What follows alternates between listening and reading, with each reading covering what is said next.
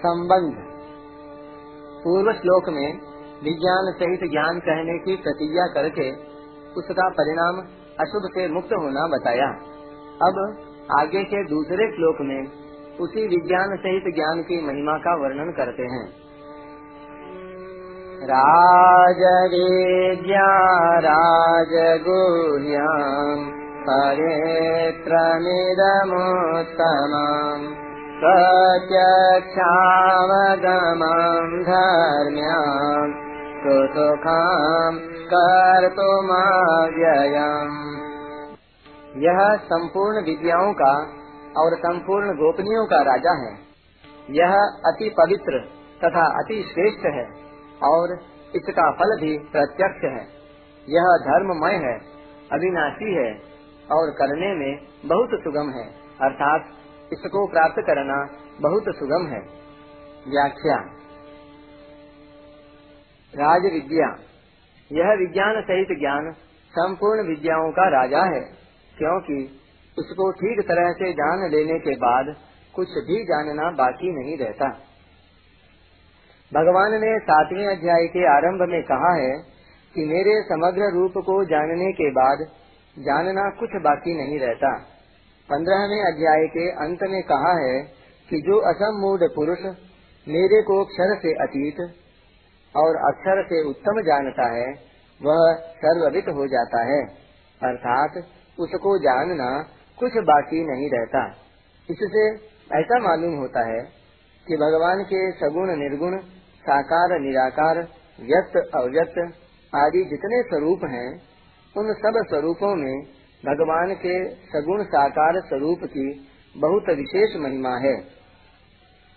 राजगुह्यम, संसार में रहस्य की जितनी गुप्त बातें हैं, उन सब बातों का यह राजा है, क्योंकि संसार में इससे बड़ी दूसरी कोई रहस्य की बात है ही नहीं। जैसे नाटक में सबके सामने खेलता हुआ कोई पात्र अपना असली परिचय दे देता है तो उसका परिचय देना विशेष गोपनीय बात है, क्योंकि वह नाटक में जिस स्वांग में खेलता है, उसमें वह अपने असली रूप को छिपाए रखता है। ऐसे ही भगवान जब मनुष्य रूप में लीला करते हैं, तब अभक्त लोग उनको मनुष्य मानकर उनकी अवज्ञा करते हैं। इससे भगवान उनके सामने अपने आप को प्रकट नहीं करते। परंतु जो भगवान के एकांतिक प्यारे भक्त होते हैं उनके सामने भगवान अपने आप को प्रकट कर देते हैं। यह अपने आप को प्रकट कर देना ही अत्यंत गोपनीय बात है।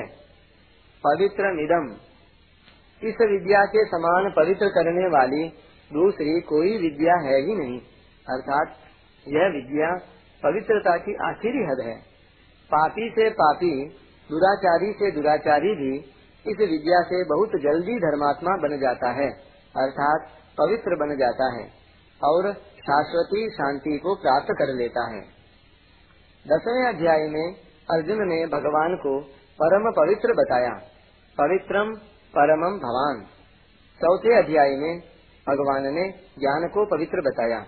नहीं ज्ञाने न सदृशम पवित्र निह विद्यते। और यहाँ राज विद्या आदि आठ विशेषण देकर विज्ञान सहित ज्ञान को पवित्र बताते हैं। इसका तात्पर्य यह हुआ कि पवित्र परमात्मा का नाम रूप, लीला, धाम, स्मरण, कीर्तन, जप, ध्यान, ज्ञान आदि सब पवित्र हैं। अर्थात भगवत संबंधी जो कुछ है, वह सब महान पवित्र है और प्राणी मात्र को पवित्र करने वाला है। अपवित्र पवित्रो वा सर्वावस्थां गतोऽपि वा। यह स्मरे पुण्डरीकाक्षम स बाह्याभ्यंतर शुचि। उत्तमम। यह सर्वश्रेष्ठ है। इसके समकक्ष दूसरी कोई वस्तु, व्यक्ति, घटना, परिस्थिति आदि है ही नहीं। यह श्रेष्ठता की आखिरी हद है, क्योंकि इस विद्या से मेरा भक्त सर्वश्रेष्ठ हो जाता है। इतना श्रेष्ठ हो जाता है कि मैं भी उसकी आज्ञा का पालन करता हूँ। इस विज्ञान सहित ज्ञान को जानकर जो मनुष्य इसका अनुभव कर लेते हैं उनके लिए भगवान कहते हैं कि वे मेरे में हैं और मैं उनमें हूँ। मई से चाप्य हम अर्थात वे मेरे में तल्लीन होकर मेरा स्वरूप ही बन जाते हैं। प्रत्यक्षावगमम, इसका फल प्रत्यक्ष है। जो मनुष्य इस बात को जितना जानेगा, वह उतना ही अपने में विलक्षणता का अनुभव करेगा। इस बात को जानते ही परम गति प्राप्त हो जाए यह इसका प्रत्यक्ष फल है। धर्म्यम। यह धर्ममय है। परमात्मा का लक्ष्य होने पर निष्काम भाव पूर्वक जितने भी कर्तव्य कर्म किए जाएँ, वे सब के सब इस धर्म के अंतर्गत आ जाते हैं। अतः यह विज्ञान सहित ज्ञान सभी धर्मों से परिपूर्ण है। दूसरे अध्याय में भगवान ने अर्जुन को कहा कि इस धर्ममय युद्ध के सिवाय क्षत्रिय के लिए दूसरा कोई श्रेयस्कर साधन नहीं है। धर्म्याधि युद्धा श्रेयोन्यत क्षत्रिय न विद्यते। इससे यही सिद्ध होता है कि अपने अपने वर्ण, आश्रम आदि के अनुसार शास्त्र विहित जितने कर्तव्य कर्म हैं, वे सभी धर्मीय हैं। इसके सिवाय भगवत प्राप्ति के जितने साधन हैं और भक्तों के जितने लक्षण हैं उन सब का नाम भगवान ने धर्म्यामृत रखा है। अर्थात, ये सभी भगवान की प्राप्ति कराने वाले होने से धर्ममय हैं। अव्ययम। इसमें कभी किंचन मात्र भी कमी नहीं आती। इसलिए यह अविनाशी है। भगवान ने अपने भक्त के लिए भी कहा है कि मेरे भक्त का विनाश नहीं होता। अर्थात पतन नहीं होता। न मे भक्त प्रणश्यति। कर्तुम सुसुखम। यह करने में बहुत सुगम है। पत्र, पुष्प, फल, जल आदि चीज़ों को भगवान की मानकर भगवान को ही देना कितना सुगम है। चीज़ों को अपनी मानकर भगवान को देने से भगवान उनको अनंत गुणा करके देते हैं और उनको भगवान की ही मानकर भगवान के अर्पण करने से भगवान अपने आप को ही दे देते हैं। इसमें क्या परिश्रम करना पड़ा? इसमें तो केवल अपनी भूल मिटानी है। मेरी प्राप्ति सुगम है, सरल है, क्योंकि मैं सब देश में हूँ तो यहाँ भी हूँ, सब काल में हूँ तो अभी भी हूँ। जो कुछ भी देखने, सुनने, समझने में आता है, उसमें मैं ही हूँ। जितने भी मनुष्य हैं उनका मैं हूँ और वे मेरे हैं।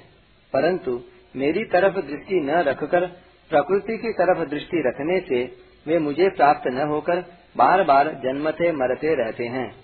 अगर वे थोड़ा सा भी मेरी तरफ़ ध्यान दें तो उनको मेरी अलौकिकता, विलक्षणता दिखने लग जाती है, तथा प्रकृति के साथ अपना संबंध नहीं है और भगवान के साथ अपना घनिष्ठ संबंध है, इसका अनुभव हो जाता है। परिशिष्ट भाव। कर्मयोग तथा ज्ञान योग राज विद्या है और भक्ति योग राजगुह्य है। इसी अध्याय के चौथे पाँचवें श्लोकों में राज विद्या की और चौतीसवें श्लोक में राजगुह्य की बात मुख्यता से कही गई है। प्रत्यक्षावगमम। इसका प्रत्यक्ष अपरोक्ष फल होता है। कर्मयोग से शांति ज्ञान योग से मुक्ति और भक्ति योग से प्रेम प्रत्यक्ष प्राप्त होता है। भगवान के शरणागत होने पर निर्भयता निशोकता निश्चिंतता और निशंकता प्रत्यक्ष में प्राप्त होती है। अपने स्वरूप की सत्ता स्फूर्ति सचित अपने होनेपन का ज्ञान, अनुभव भी प्रत्यक्ष है। धर्म्यम, यह धर्म से रहित नहीं है। प्रत्युत धर्ममय है। धर्म से ओतप्रोत है। इसको जानने से मनुष्य जीवन सफल हो जाता है। अर्थात मनुष्य कृतकृत्य ज्ञात ज्ञातव्य और प्राप्त प्राप्तव्य हो जाता है। सुसुखम कर तुम यह करने में बहुत सुगम है, क्योंकि यह स्वतः प्राप्त है। सब कुछ परमात्मा ही है। इसमें कोई परिश्रम नहीं है। यह तो केवल स्वीकृति है। कर्मयोग की दृष्टि से जो वस्तु अपनी नहीं है, प्रत्युत दूसरों की है, उसको दूसरों की सेवा में लगाने में क्या ज़ोर आता है? ज्ञान योग की दृष्टि से अपने आप में स्थित होने में क्या ज़ोर आता है? भक्ति योग की दृष्टि से जो अपना है, उसकी तरफ़ जाने में क्या ज़ोर आता है? ये सब काम सुख पूर्वक होते हैं। अव्ययम। वास्तव में अविनाशी और अंतिम तत्व यही है। इससे आगे कुछ नहीं है।